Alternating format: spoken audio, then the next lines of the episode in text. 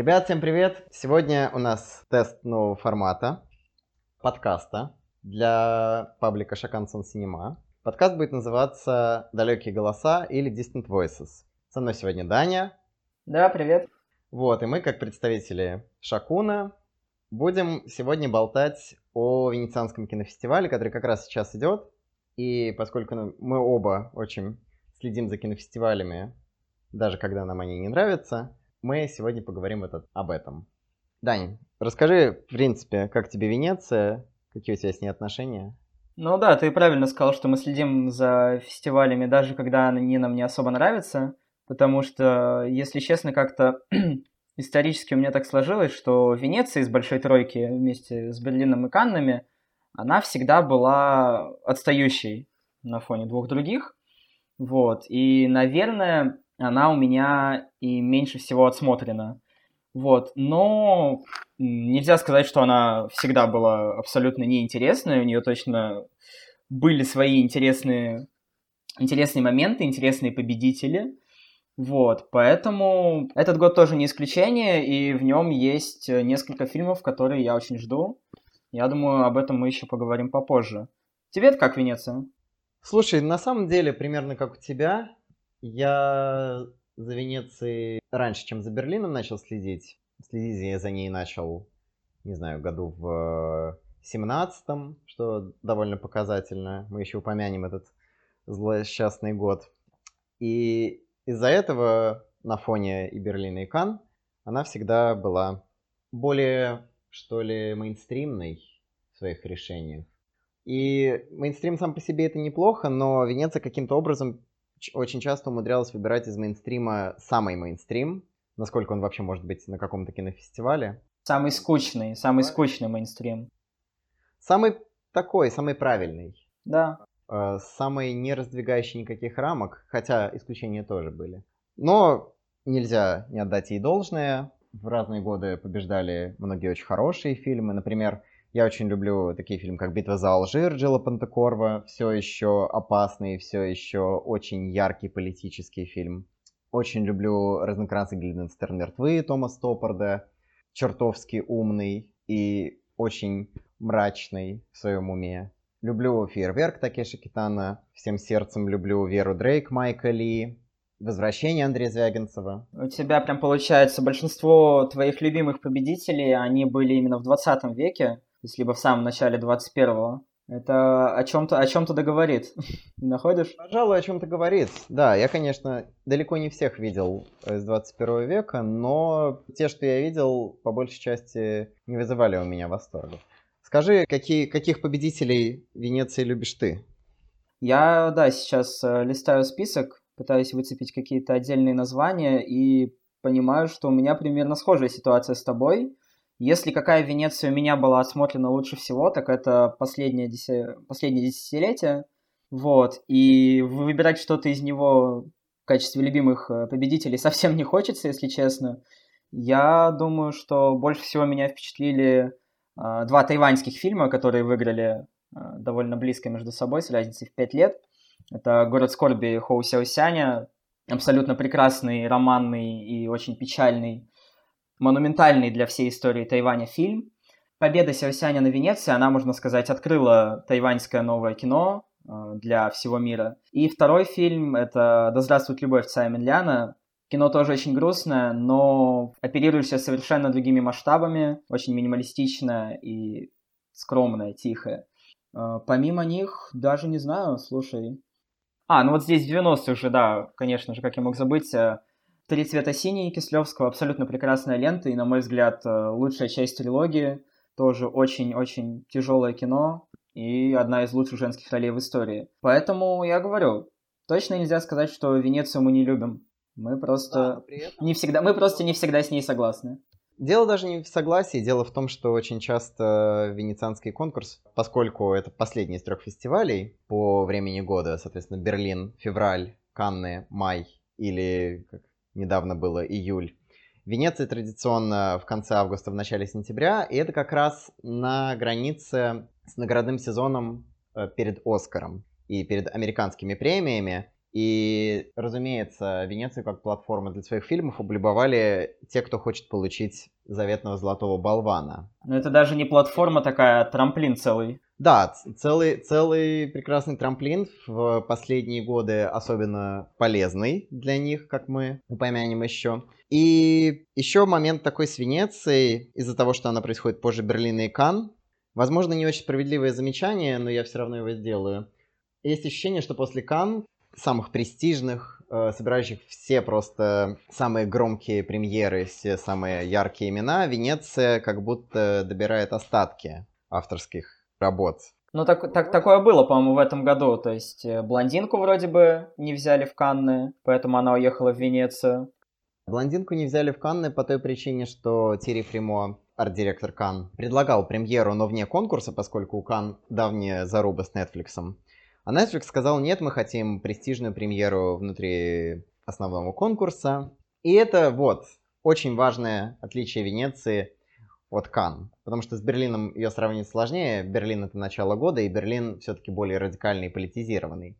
А если равнять ее с Каннами, потому что уровень гламура и престижа у них примерно одинаковый, Венеция не гнушается ни Голливуда, от которого Канны могут отказаться, побрезговать, ни Нетфликса. Потому что после того, как в 2017 году в Каннах были два фильма от Netflix в конкурсе, и их премьеры прошли с некоторыми техническими трудностями, Канны сказали Netflix «до свидания». А Венеция быстро приняла Netflix в свои объятия и даже наградила, уже успела наградить многие фильмы от этой стриминг-платформы крупными призами, в том числе и «Золотым львом». С одной стороны, хочется похвалить ее за открытый, значит, ум и отсутствие страха перед тем, что в Каннах считается убийцей традиционного кино и кинотеатров. Но с другой стороны, это же Netflix. Netflix даже в лучших своих фильмах Netflix остается Netflix. Действительно, да, Венеция хороши в том плане, что они расположены э, к новым технологиям, к новым формам распространения кино. Но, с другой стороны, да, действительно, эта тенденция такой американизации, то есть Голливуда в последние годы там стало гораздо больше, и Венеция стала единственным фестивалем крупным, где в конкурсе может э, прокатываться Netflix, это все привело к очень интересному направлению, которое не подскажешь, когда началось?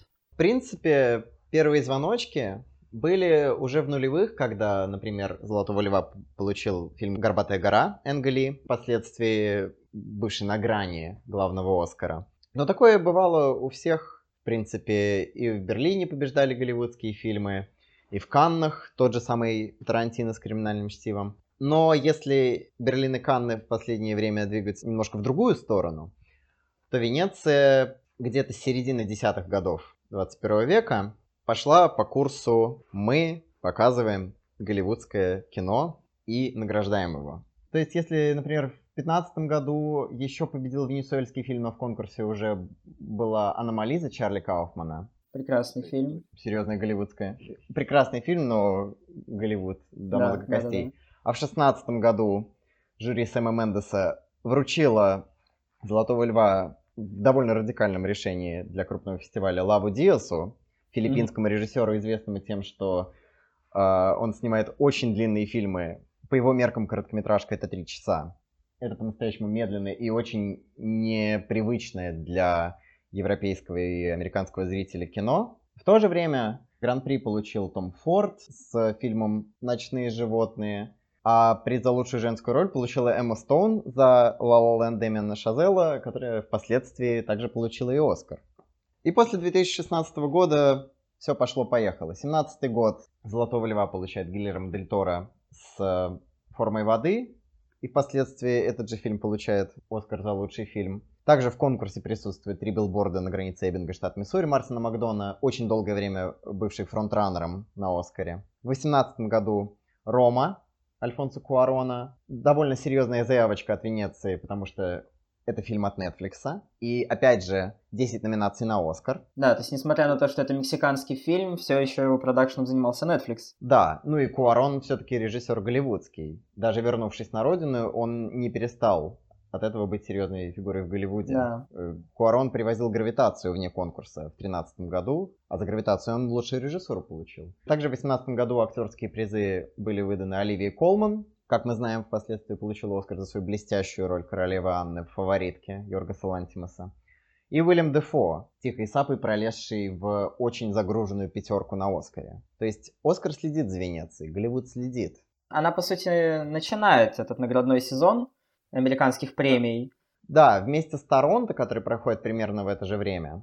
Но Торонто все-таки зрительский фестиваль, и на Торонто куда больше упор на американизацию, даже чем в Венеции. На зрительском фестивале логичнее видеть э, больше голливудских и нетфликсовских фильмов, чем на, казалось бы, более престижном венецианском. Но забавно, что они так близко друг от друга отстоят по времени. И очень многие премьеры Венеции почти сразу происходят и в Торонто. Про 19 год можно говорить очень долго. Например, любопытно упомянуть, что председательницей жюри была Лукресия Мартель, очень любимая ценителями арт-кино режиссерка из Аргентины. И от нее ожидалось какое-то, что ли, более Интересное. любопытное решение. Да, тем более, что ни один из четырех фильмов, которые тогда были в конкурсе, не казались фаворитами на Оскаре, что потом оказалось неправдой. Но она дала «Золотого льва» фильму «Джокер» Тодда Филлипса, что вызвало огромную бурю эмоций, огромные споры о самой ценности вообще Венецианского кинофестиваля, некоторые сомнения. Но к разговору о Лукресии Мартель интересен другой момент. Инцидент. Э, инцидент. Э, в тот год в конкурсе был фильм Романа Полански «Офицер и шпион» или «Я обвиняю». Фильм, безусловно, очень талантливый. Невозможно отрицать, что Полански невероятно талантливый режиссер. Но он все еще Роман Полански, он все еще не отсидел срок за это даже не спекуляции за доказанный половой акт с несовершеннолетней девочкой. И, разумеется, вокруг этого фильма были огромные скандалы, потом еще и на Сезаре, но это отдельная история. И Лукресия Мартель бойкотировала премьеру этого фильма, но потом, когда раздавали награды, она вполне спокойно объявила, что Поланский получил гран-при. Это задает вопрос о том, вечный вопрос о том, сколько вообще решает жюри на кинофестивале, и есть ли какой-то общий курс, от которого нельзя отклоняться. В случае с 2019 годом это особенно интересно.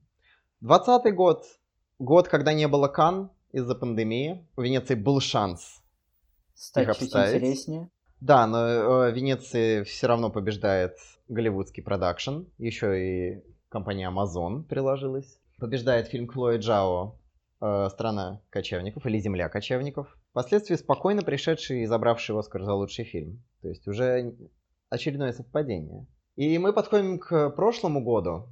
Да, к э, еще одному очень э, интересному, скажем так, решению, которое на первый взгляд довольно сильно выбивается из того паттерна, который мы сейчас выявили, потому что в, потому что в 2021 году Золотого льва получил фильм французский, фильм «События», Одри Диван. И, опять же, на первый взгляд в этом нет ничего подозрительного, ничего странного, ничего американского. Если мы не вспоминаем, какие политические события проходили ровно год назад в США, а конкретно в штате Техас. Э, Тигран, ты больше, да. зна- больше знаком с этой темой, расскажи, пожалуйста.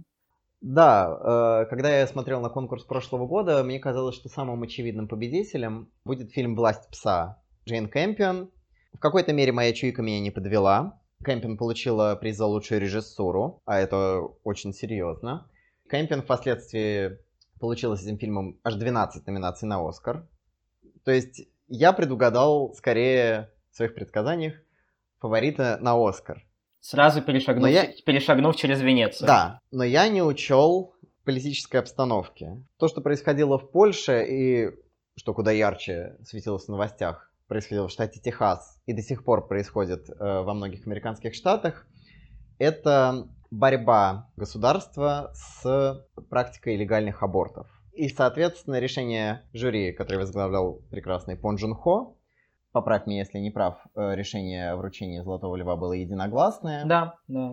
Было вновь продиктовано Америкой. Но на этот раз не со стороны Американской киноакадемии, а со стороны сенаторов, губернаторов штатов, как мы сейчас видим, Верховного суда. Ну, то есть, да, это очередное э, решение, очередной победитель, вызванный действиями Америки. Поэтому, пускай, пускай не самыми прямыми путями, но это действительно так. Невозможно осуждать их за это решение. В конце концов, э, вообще, когда мы говорим о фестивалях, говорить о том, что какое-то решение было политическим, мне кажется, довольно бессмысленно. Примерно 90% их решений несут в себе какой-то политический посыл э, и политический месседж. И событие, пусть не самый выдающийся, но прекрасно сделанный, очень хорошо поставленный и по-настоящему актуальный фильм. Но в то же время в том году в Каннах победил фильм, в котором затрагивалась идея э, подпольного аборта, и то решение было куда интереснее и куда ярче. Это очень интересно проводить параллели действительно между событием э, и Титаном. Конкретно на этих примерах видно, насколько решение Венеции было, ну, мне не хочется говорить конъюнктурным, но именно правильным в отличие от Кан, которые решили сделать такой очень панковый ход, э, наградить боди-хоррор, наградить более экспериментальный фильм. Это действительно выглядело интересно, и на секунду хотелось верить в то, что Канны получили вторую жизнь, скажем так. Про Канны мы еще увидим. В конце концов, это было всего лишь в прошлом году, и мы не видели победителя этого года. Да, да. Посмотрим, посмотрим. Потому что, если честно, я даже не знаю, что еще можно сказать про события, что еще не сказал ты. Это действительно очень качественно сделанный фильм. Он качественно снят, он неплохо сыгран, он нормально написан. Но если вы спросите меня через неделю, через месяц, помню ли я, что я смотрел этот фильм, я, скорее всего, отвечу, что нет. Я понимаю, о чем ты, и все-таки на фестивалях много было представлено в разные годы фильмов, затрагивающих эту очень непростую и очень взрывоопасную тему. Например, прекрасный лауреат «Пальмовой ветви» Канской «Четыре месяца, три недели, два дня» Кристиана Мунджо. Фильм, который до сих пор прекрасно смотрится и вспоминается очень ярко и очень мощно эмоционально. Действительно, очень сильный фильм. Возможно, один из моих любимых победителей Кан до сих пор мурашки по коже при каждом упоминании о нем. На Берлинале побеждал, не побеждал, но получал серьезную награду фильм Элайза Хитман «Никогда, редко, иногда, всегда». Буквально недавно. Да, в 20 году. Ну и в самой Венеции нельзя забывать о том, что еще в 21 веке, то есть не так, чтобы очень давно, побеждал уже фильм о практике подпольных абортов, а именно Вера Дрейк Майка Ли. Фильм, который через очень частную историю, очень укромную, показывает целый пласт общественного конфликта и конфликты, которые мог разделять и все еще разделяет целые семьи, и классовой борьбы, и классового неравенства. И в целом фильм, который смотрится намного интереснее, чем события. Но опять же мы не можем осуждать их за это решение. Это решение было по-настоящему правильным. Нет, мы ни в коем случае не осуждаем, как бы как раз-таки исторический контекст, в котором оно было вынесено, расставляет цветочки над «и». А, я не видел Веру Дрейк а, до сих пор, но мне безумно интересно посмотреть, что там Майк Ли напридумывал а, на эту тему. Действительно верится в то, что у него вышел очень сильный и интересный фильм. А вот для Дивана, начинающей режиссерки, потому что событие было всего лишь вторым ее фильмом, хочется только пожелать э, больших успехов в будущем и, ну, если честно, более лучших сценариев, но это мы уже посмотрим. И таким образом, я думаю, мы можем плавно переходить в разговор о фестивале этого года, о конкурсе этого года. С чего начнем? Слушай, мне кажется, лучше всего начать сначала, а именно с основного конкурса, потому что какими бы интересными ни были параллельные программы, они очень часто приносят самые неожиданные жемчужины. Все-таки на основном конкурсе заострено всеобщее внимание. Поговорим о том, что нам кажется интересным, чего мы ждем, как-то вкратце упомянем. Вот, например, тебе какой фильм интересен из нынешнего конкурса? Какой, какой, какой фильм интересен тебе, брат? Слушай, я думаю, что все-таки самая моя ожидаемая венецианская премьера — это фильм Баумбака «Белый шум» потому что я был очень впечатлен последними его несколькими работами. Особенно мне сердечко запало Фрэнсис Ха, великолепный фильм, с не менее великолепной Гретой Гервик. А, вот. Ну и история супружества тоже была чудесной, о ней не стоит забывать. Белый шум, я думаю, можно ждать сразу по нескольким пунктам. Во-первых, действительно, Бомбак режиссер. Во-вторых, э, Адам Драйвер и Грета Гервик на, глав, на главных ролях. Да, и в-третьих, завязка сюжета в том, что Адам Драйвер играет профессора гитлероведения, звучит очень интригующе. Звучит, звучит по-настоящему прекрасно, и нельзя забывать, что это экранизация Дона Делила, поскольку мы с тобой оба огромные фанаты другого фильма по роману Дона Делила. Он вышел 10 лет назад, он был в Каннах, это прекрасный в своей абсолютной неправильности Космополис Дэвида Кроненберга. А, на самом деле мы не очень любим Космополис, а, но вопрос тут не в этом. Вопрос в том, что интересно, что Боумбак — это не первая ассоциация, которая возникнет при произнесении фамилии Кроненберг. Боумбак и Кроненберг отстоят друг от друга довольно далеко. Поэтому очень интересно, что Боумбак придумал с текстом человека, написавшего «Космополис». Потому что мы уже видели, что сделал Кроненберг. Это было феерично. Это был, это было, это был фильм Дэвида Кроненберга. Мне интересно, что там за фильм э, нового Боумбака. Что ты ждешь больше всего с Венеции? Ты очень правильно начал с фильма «Открытие».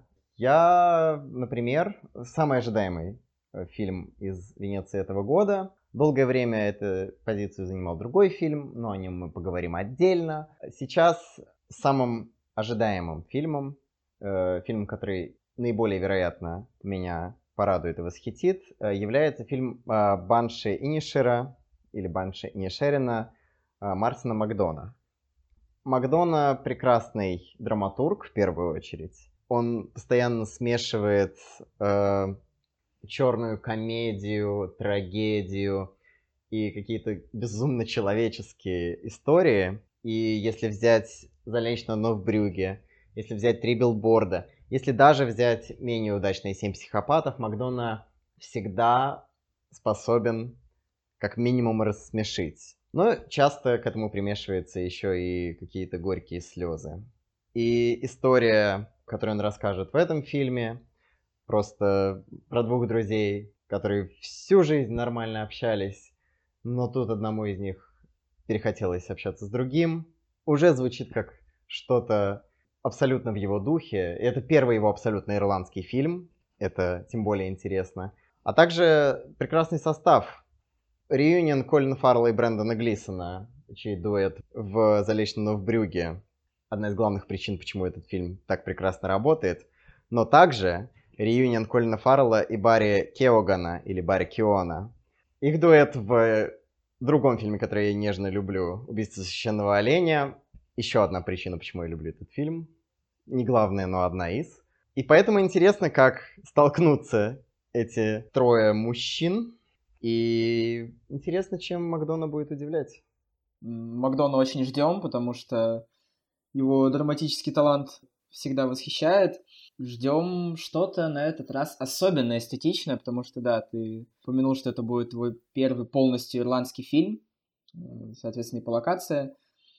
Поэтому очень интересно. Очень ждем. Чего еще ждешь? Наверное, мне очень хотелось бы здесь выделить тот фильм, который ты э, очень сильно ждал, я помню, но в какой-то момент э, он перестал быть тебе интересен, а, а мне нет. Мне все но еще... это не совсем правда. Мне все еще хочется... Ну хорошо. Э, мне это, все... это не совсем правда, мне все еще интересен этот фильм, просто у меня появилось очень много опасений по его поводу. Сейчас, я сейчас надеюсь, как раз таки... Да, сейчас как раз-таки обсудим. Э, я говорю о блондинке Эндрю Доминика.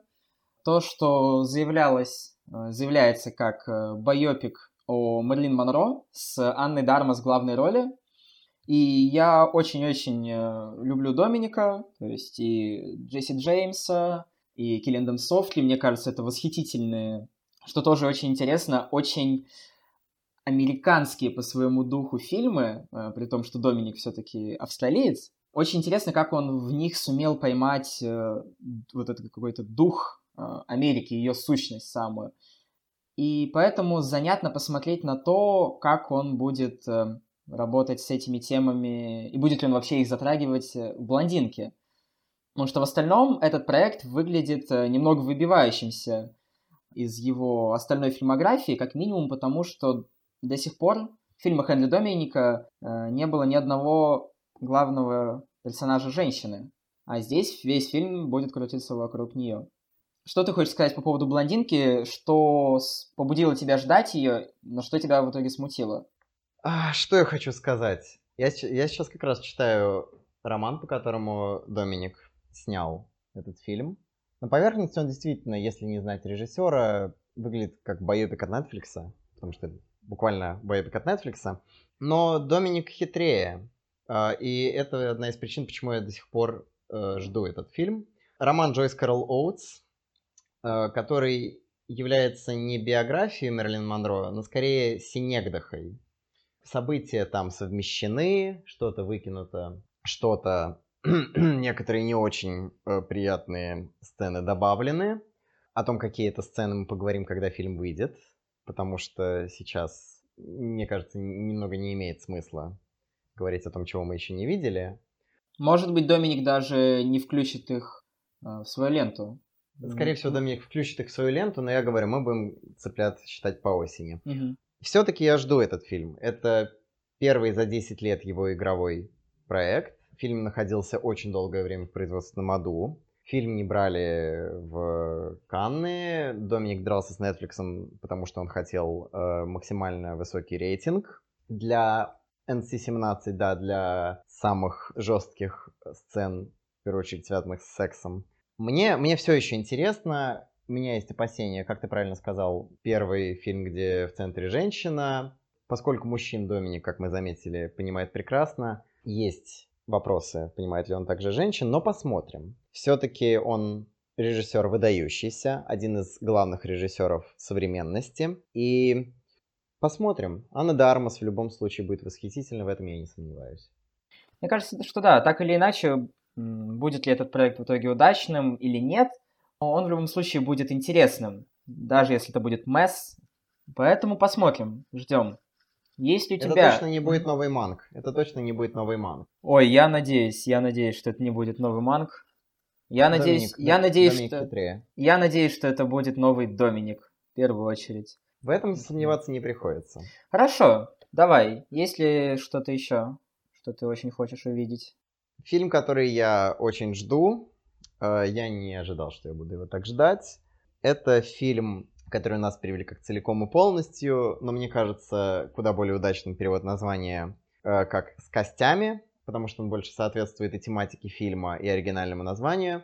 Этот фильм — новая работа Луки Гуданина, э, режиссера, покорившего в свое время э, мир кино своей нежной летней историей любви «Назови меня своим именем», сделавший звезду из Тимати Шаломе. Очень любим, очень любим очень любим, очень чтим. На следующий год после «Назови меня своим именем» он взял, спутал все карты, э, снял фильм, который очень сильно разделил людей. Э, вольный ремейк, хотя, насколько я помню, Тильда Свинтон говорила, что это больше кавер-версия классики итальянского хоррора, а именно «Суспирия» Дарья Арджента. И его осенний, ледяной, берлинский фильм после знойного итальянского – очень многих раздражил, очень многие плевались от него. Я люблю этот фильм всей душой, я буду его защищать до гроба. Это я для помню, меня... это я помню. Для меня, для меня это было мощнейшее эмоциональное путешествие в глубины скорби и вины. Мне казалось, правда, что на момент выхода Суспирии и несколько месяцев спустя ты был единственным человеком, ну, как минимум в моем окружении, который был готов с пену рта защищать ее. А, и со временем я, конечно, после пересмотра, а, после больше, большего количества обсуждений, да, я тоже стал ближе к твоей стороне, абсолютно восхитительная картина. Ну а что говорить о «Зови меня своим именем», в это кино я влюбился просто моментально. Тем интереснее, тем интереснее, что мы не будем сейчас обсуждать отзывы на эти фильмы, мы как будто немножко в вакууме. Но есть информация от людей, которые уже посмотрели, что новый его фильм с костями является смесью этих двух полюсов. Вот этой горячей истории любви и холодной истории политической, социальной борьбы и поиска своего места. Что видно, в принципе, из, из сюжета, потому что это история двух молодых, влюбленных друг в друга людей. Их играют Тимоти Шаломе и Тейлор Рассел, э, звезда фильма «Волны» Трей Эдварда Шульца.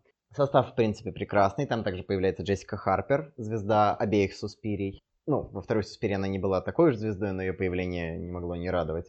И а, это все их история любви. Во-первых, происходит на фоне Рейгановской Америки, а время Рейгана в Америке было очень проблемным, и до сих пор о нем ведется много споров, потому что для кого-то это был взлет Америки.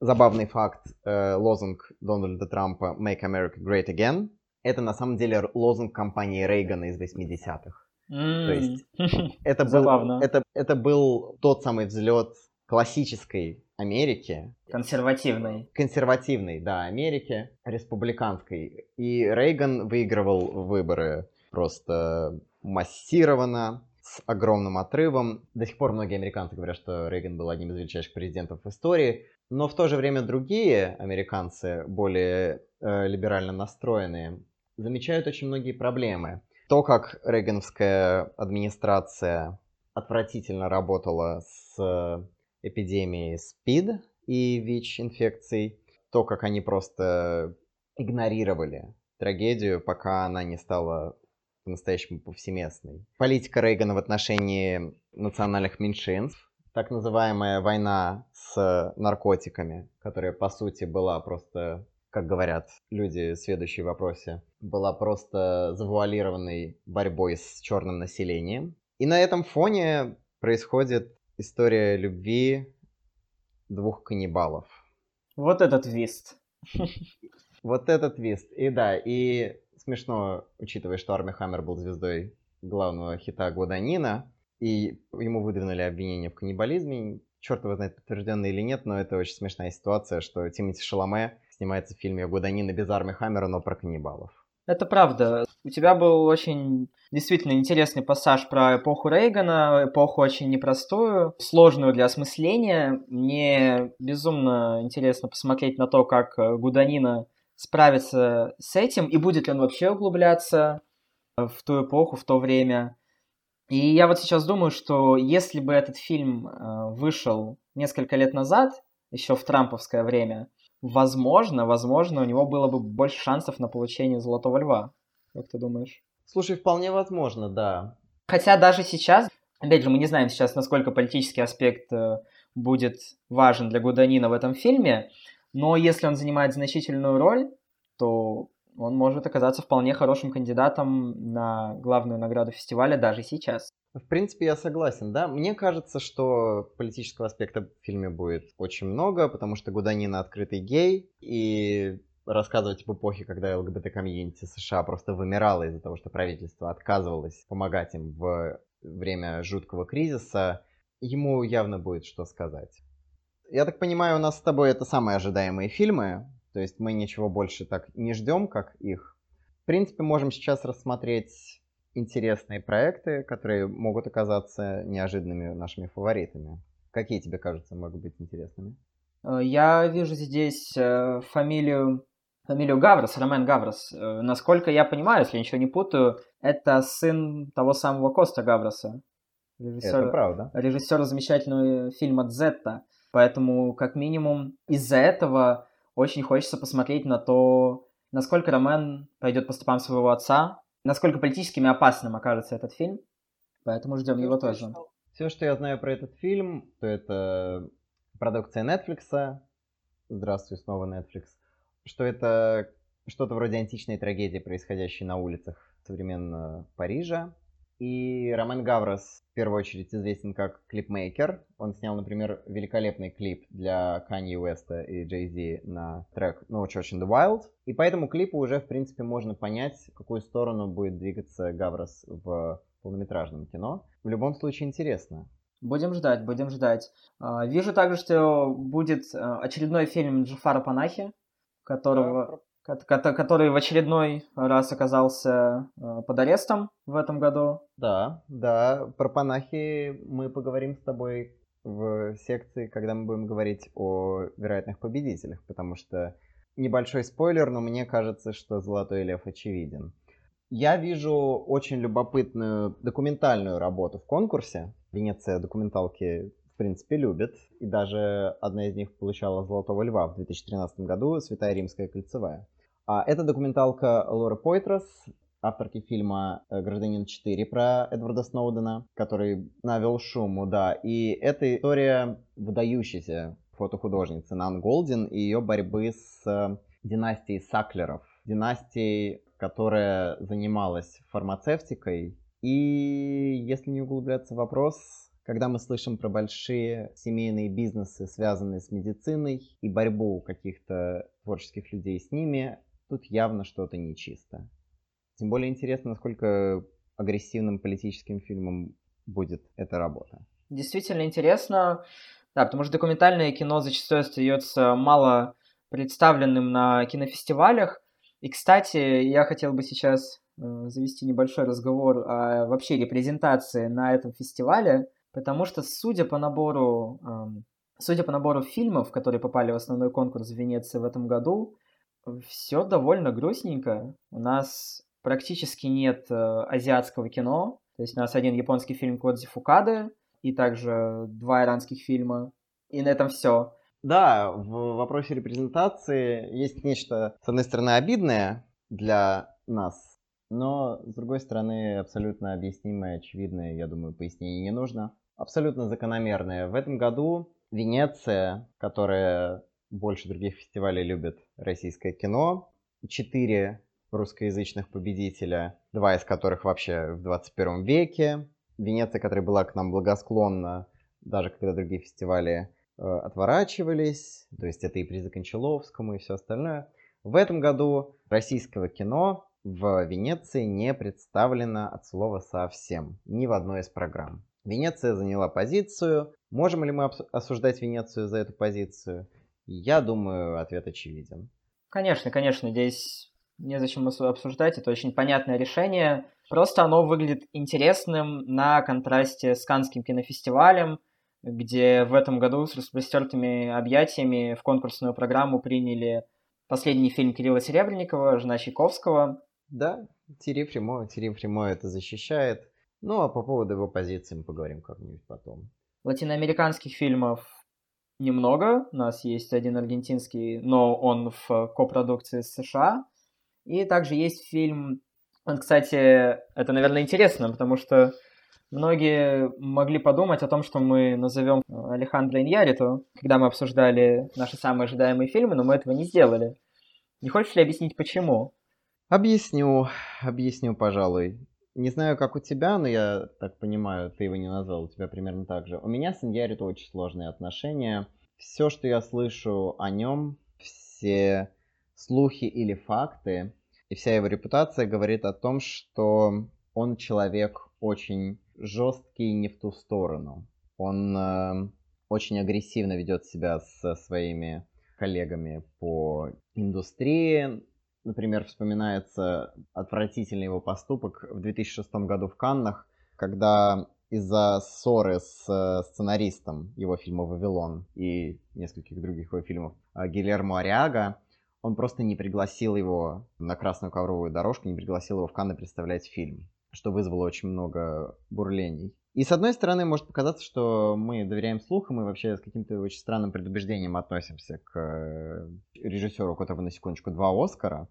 Ну, во-первых, нельзя сказать, что фильмы Иньяриту, которые я видел, мне сильно нравятся, за исключением Бёрдмана, который, кстати, тоже показывали в Венеции в конкурсе, перед тем, как он Оскар получил. Но в случае с Иньяри, то его новый фильм «Бардо» или «Ложная хроника нескольких истин» — это как будто новый заход на территорию нашего дорогого Федерико Феллини. Это иносказательная автобиографическая история о документалисте и обо всем вообще, что его окружает, и об его сложных отношениях со своей страной, и с самим собой, и со своей жизнью, со своим прошлым. И если у одних режиссеров ты таких фильмов ждешь, ты ждешь, когда они просто честно поговорят о своем наболевшем, нежно и искренне. И это всегда будет интересно, как, например, Педро Альмадовар с э, замечательным фильмом «Боль и слава». То в случае с Иньяриту все упирается в один простой вопрос, интересен ли мне Алехандро Иньяриту как личность. И, к сожалению, мне он не очень интересен как личность.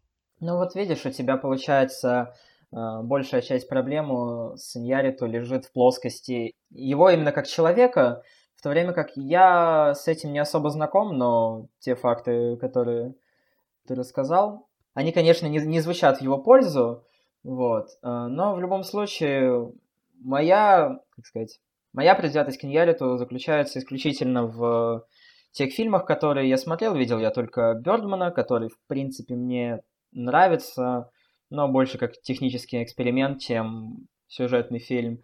И «Выживший», которого, которого я практически не помню.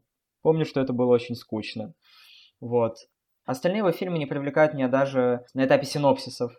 Вот, поэтому мне ни жарко, ни холодно от того, что выходит новый Ньяриту. Если по отзывам, по оценкам будет что-то интересное, может быть, посмотрю. Вот. Я думаю, наши прекрасные слушатели обвинят нас в предвзятости, потому что как же мы можем рассуждать о режиссере, если мы не смотрели все его фильмы? Но... Но мы действительно предвзяты, что уж тут скажешь. Разумеется, разумеется, мы предвзяты, но вопрос в том, что мы собственно, и рассуждаем о фильмах. Мы сейчас рассуждаем о фильмах, которых мы не видели. В этом есть какая-то прекрасная ирония и, мне кажется, чудная игра. Мы можем сейчас наговорить всего чего угодно, да, через несколько месяцев, когда все эти фильмы выйдут, посмотреть их, и окажется, что Иньяри то это главное откровение в моей жизни. Было бы очень здорово. Я бы очень радовался этому. Именно на такие феномены мы и надеемся. Конечно, да. И сейчас хочется еще упомянуть о том, что да, это наша первая часть подкаста, посвященного кинофестивалю Венеции этого года, потому что мы запишем вторую часть уже после того, как будут э, розданы все награды, и обсудим итоги кинофестиваля, чем мы остались довольны, что мы ждем, поменялось ли что-то в нашем отношении к фильмам, которые мы не видели. И сейчас мы плавно переходим к финальному сегменту нашего подкаста, а именно к тому, как мы видим будущую раздачу призов. Тигран, ты говорил о том, что ты уже сделал маленький спойлер, о том, что тебе кажется, что «Золотой лев» в этом году очевиден. Explain yourself. Сейчас объясню. Как мы уже много раз говорили, Венеция, как и любой фестиваль, занимает политическую позицию. В прошлом году это было особенно явно. И в этом году я смотрю на список участников основного конкурса, и мне кажется, что все стрелочки показывают на победу Джафара Панахи. Объясню почему. Тренд награждать иранское кино серьезными призами задан не вчера, а уж тренд награждать иранское кино серьезными призами в условиях политической борьбы режиссеров с режимом, это вообще за милую душу. Это же Берлин, Берлин задал об этих трендах. Само иранское кино, насколько я знаю, открыл э, фестиваль в Лакарно, но Берлин в 2015 году, когда у Панахи уже были проблемы с э, законом в Иране, а именно ему выдали очередной запрет на съемку кино, но Панахи своими тайными каналами таки привез свой фильм «Такси» в Берлин. Там его с распростертыми объятиями приняли и выдали ему «Золотого медведя». Проходит пять лет, 2020 год, последний предковидный фестиваль, и Джереми Айронс громогласно объявляет, что «Золотого медведя» получает Мохаммад Расулов за фильм «Зла не существует». Расулов, которому тоже выдан запрет на съемку кино, у которого тоже огромные проблемы. Ну а сейчас, когда и Панахи, и Расулов находятся в еще более сложной ситуации, лишены свободы, жест от Венеции наградить главным призом опального и, безусловно, очень талантливого иранского режиссера и таким образом заявить о том, что искусство сильнее любых рамок, мне кажется, более логичного решения нет. Венеция может удивить, но если они примут такое решение, я не смогу ни по-настоящему удивиться, ни осудить. Мне действительно кажется, что это было бы очень э, логичным решением. Вот. И очень хотелось бы верить в то, что так оно и сложится. Потому что если мы следуем логике именно трендов на американизацию, то пока что на данный момент я не вижу какого-то очевидного фаворита из США, у которого было бы больше шансов на главную награду, чем у других. Мне искренне хочется, чтобы награду получил Бомбак или, например, тот же Доминик. Было бы очень здорово, но я вполне оставляю пространство для возможности э, победы например, Дарна Аронофски с фильмом «Кит» и, или Флориана Зеллера с сыном. Вот, поэтому с главной наградой очень сложно. По поводу Панахи хочется добавить, что у него уже есть Золотой Лев, но Венеция не гнушается вторых наград серьезных, в отличие от каких-нибудь Кан, хотя, как мы заметили в этом году, им тоже уже, в принципе, все равно. С Панахи важный момент. Венеция открыто занимает антиавторитарную позицию. Венеция против фашизма, но приз за лучшую мужскую и за лучшую женскую роль называется Кубок Вольпи. Джузеппе Вольпи, конечно, очень важная фигура в создании фестиваля, президент фестиваля первый, очень серьезно, все замечательно, но он был одной из главных личностей в фашистской партии Италии, и есть какая-то очень злая ирония в том, что даже раскаявшегося фашиста все еще чтят в Венеции актерскими призами. Поговорим, кстати, о них. Потому что я не рискну э, делать ставки на какие-то награды вроде лучшей режиссуры, лучшего сценария. Единственное, что мне кажется, что сценарий, может быть, получит Макдона в очередной раз, и мы все будем радоваться. Было бы Да, здорово. но актерские призы, их легче предугадать, потому что, когда в фильме есть яркая актерская работа, Венеция чаще всего на это клюет. Если с женской ролью у меня сомнений практически нет, и я готов поставить на победу Кейт Бланшет в фильме «Тар» Тода Филда, потому что это очень серьезная и очень такая сочная роль для великой актрисы. Все-таки история дирижерки крупного оркестра, первой в истории, с явно мощнейшей драмой и мощнейшей психологической работой, которой тот Филд известен. Мне кажется, это звучит как самый очевидный вариант для Кубка Вольпи за женскую роль. Я бы не стал списывать со счетов все-таки блондинку в этом вопросе, потому что мне кажется, что роль там тоже будет очень интересной, очень сильной, хотя действительно роль Бланшет в Тар выглядит более, скажем так, конвенционально правильной с точки зрения фестиваля, с точки зрения жюри. С блондинкой с Анной де Армас вот есть вопрос. Интересно, конечно, что президент жюри в этом году Джулиана Мур, актриса голливудская, и будет интересно наблюдать за ее решением. Потому что с Бланшет они подруги, обе работали с прекрасным Тодом Хейнсом, то есть связь у них довольно крепкая. Но в то же время Анна Дармас молодой талант, и выделить молодой талант тоже интересно. Но, опять же, главный вопрос будет в том, предпочтет ли Венеция образ сильной женщины, как в Тар, или образ жертвы, потому что все, что я знаю о блондинке, все, что я прочел в блондинке, говорит мне о том, что это будет образ жертвы. Это будет какое-то идеологическое решение, в любом случае посмотрим. Также в женской роли мы, конечно, не будем списывать со счетов Тильду Свинтон в новом фильме Джоанны Хок. Она там все-таки играет двойную роль. Но это решение, мне кажется, слишком смелым для Венеции. Да, с женскими ролями все в принципе скорее понятно. Куда интереснее, куда шире вопрос обстоит с мужскими ролями, как минимум из, из тех, что знаю я. Потому что выбор в них выглядит гораздо менее очевидным. Есть ли у тебя какие-то ставки на этот счет? У меня есть ставка. Мне кажется, она прекрасно сыграет, учитывая все, что я знаю. Но назови сначала тех, кого ты предполагаешь как возможных претендентов. У нас есть как минимум драйвер в белом шуме. У нас есть возвращение Брэндона Фрейзера в Ките у Аронофски. Сразу несколько сильных, скорее всего, сильных актерских ролей фильме «Сын» Зеллера. Напоминаю, за его прошлый фильм «Отец» Энтони Хопкинс получил Оскар, поэтому, мне кажется, стоит присмотреться к этим ролям в том числе. И еще главный актер в фильме «Бордо» Даниэль Хименес Качо. Мне кажется, что жюри остановится на ком-то из них. Вот. Если делать какие-то конкретные ставки, я бы склонился скорее к сыну. Но личные предпочтения, конечно же, тянутся к драйверу у Бомбака. У тебя что? Я согласился бы с тобой. Все-таки Зеллер еще один драматург в конкурсе. Зеллер, как мы видели в отце, с актерами работать умеет. Умеет э, выдать сильную эмоцию. Ну, это действительно правда, потому что если за что любить фильм «Отец», то это за прекрасную роль Антони Хопкинса. Да, и Оливия Колман, не забываем об Оливии Колман. Но мне кажется, самым явным победителем выглядит Брэндон Фрейзер за фильм «Кит».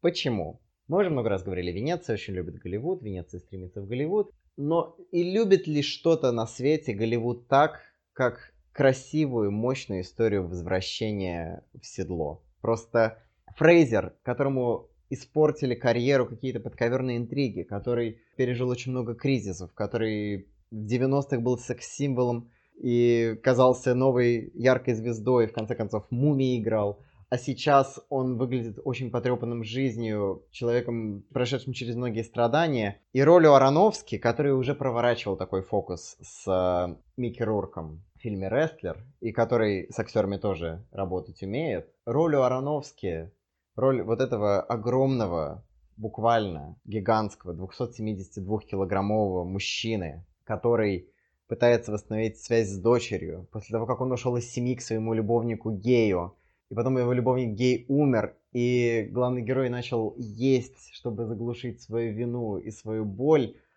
Во-первых, это звучит абсолютно как фильм Ароновский, к лучшему или к худшему. Во-вторых, это звучит как настолько подходящая роль для возвращения Фрейзера, настолько подходящая роль для того, чтобы просто выбить как искры слезы из всех зрителей, особенно из жюри. Э, мы не очень много говорим об оценках критиков, но важно упомянуть, что после премьеры «Кита» в Венеции была стоячая овация, разумеется, по их традиции. И когда в центре внимания был Фрейзер, она была громче всего, и Фрейзер расплакался. Мне кажется, все указывает на то, что Фрейзер получит Кубок Вольпи, и если он не получит, я ожидаю очень много гнева в сторону жюри, в сторону фестиваля. А фестиваль не любит, когда ему гневаются. То есть я считаю, что награда Фрейзера будет такой карьерной наградой за былые заслуги, за прошлые достижения. Я бы не сказал, что за прошлые достижения, я бы сказал за то, что он вернулся в центр внимания и смог всем показать, что он по-настоящему выдающийся актер. На фестивале действительно любят такое, и в Академии такое любят на Оскаре, так что... Еще как любят. Да, конечно. Так что Кид выглядит интересным претендентом, как минимум на Кубке Вольпи за лучшую мужскую роль. А то, гляди, из-за льва может побороться. Ну, это мы еще увидим. Перед тем, как закончить, я хочу вкратце пробежаться по внеконкурсной программе. Мы очень так бодро сказали, что мы начнем сначала, но, в принципе, мы столько уже наговорили про конкурс, что про внеконкурсные можно сказать два слова. Да, самое интересное вне конкурса – я сразу скажу, вперед забегая, самое интересное, возможно, на всем фестивале это два датских сериала. Во-первых, мне кажется, это вообще первое по значимости, это возвращение Ларса фон Триера и его невероятно прекрасного, смешного, отвратительного и гениального сериала «Королевство» спустя 25 лет. Просто Твин Пикс возвращение, но по-датски. Более легендарных возвращений, наверное, не было. Ну вот да, вот эти два это самое яркое. Очень ждем э, новое королевство. Очень переживаем за состояние Триера, за то, что он все еще в силах не то что снимать, просто жить. Надеемся, что все... Здоровье, не... здоровье деду. Здоровье деду, да. Надеемся, что все у него будет хорошо. И очень-очень хайпим третий сезон Королевства. А второй датский сериал, э, о котором уже упомянул Тигран, это «Ковбой из Копенгагена». Уже второй сериал э, Рефна, скорее всего, сделанный в той же, судя по трейлерам, сделанный в той же его излюбленной эстетике медленных, неоновых, суперэстетичных кадров. И, скорее всего, сюжета в нем практически не будет, но Рефна мы как бы и не за этим же смотрим, правильно? Поэтому я, как фанат, очень-очень жду. Даже я, как не главный фанат Рефна, заинтригован этим проектом, и мне интересно, что же он там еще наснимал. А остальные фильмы вне конкурса, ну, я просто скажу про один. Ну, там Ким Кидук, в общем, пос посмертно. По посмертный фильм Ким Кидука, его демонтировали там э, эстонцы, литовцы, кыргызы. Ну, в принципе, и все. Что я про него еще говорить? Ну, Ким Кидук воскрес. Последний, последний фильм деда. Я не уверен, что последний. Мне кажется, они что-нибудь еще демонтируют. Ну ладно, тебе не о чем больше сказать. Там вне конкурса все-таки будет показан э, новый фильм Оливии Уайлд, который, наверное, не настолько интересен сам по себе, как э, инфоповоды, которые возникают э, вокруг него последние месяцы. Ой, эти инфоповоды, вот если Венеция еще и перенимает у Кан, что не следует перенимать, так это вот любовь к скандалам. И вот, э, не волнуйся, дорогая, это просто клубок борьбы Оливии Уайлд, Флоренс Пью, Шайа Лабафа, ну и Гарри Стелл стоял в сторонке, ждал, когда Оливия закончит снимать. Прекрасно, да, скорее всего фильм будет не настолько интересным, как инфоповоды, но посмотрим, посмотрим. Ну да, в принципе, что мы еще можем сказать о Венеции сейчас, когда она еще не закончилась? Мне кажется, ничего. Я только хочу поздравить обладателей почетных золотых львов за карьерные достижения. В этом году, как последние несколько лет, их двое. И эта пара довольно любопытная. Во-первых, это легенда, не побоюсь этого слова, самая настоящая икона французского кино Катрин Денев. Дай бог ей здоровья, дай бог ей просто всего самого лучшего. Одна из самых прекрасных и выдающихся актрис в истории Франции. Ну а другой это наш всеобщий любимец, поехавший дед, который не может остановиться постить в Facebook. И как выяснилось, даже если его здоровье будет под угрозой, он ослепнет на один глаз и будет на грани смерти, даже так он не перестанет снимать. Я говорю о Поле Шредере. Действительно, самый поехавший из замечательных и самый замечательный из поехавших дедов, который у нас есть. И я хочу завершить первый выпуск нашего подкаста цитатой Пола Шредера, который он тут сказал на пресс-конференции, что раньше он снимал фильмы, в которых он хотел сказать «fuck you», но сейчас он снимает фильмы, в которых хочет сказать «I love you». Спасибо большое за то, что послушали наш подкаст. Обязательно пишите в комментариях, что вы ждете от конкурса Венецианского кинофестиваля в этом году. Также напишите обязательно, что нам надо исправить, что нам нужно поменять, что у нас получилось, что нет. В общем, ждем какой-нибудь фидбэк. Это для нас очень-очень важно. Большое спасибо и пока-пока. Пока-пока. Всем спасибо.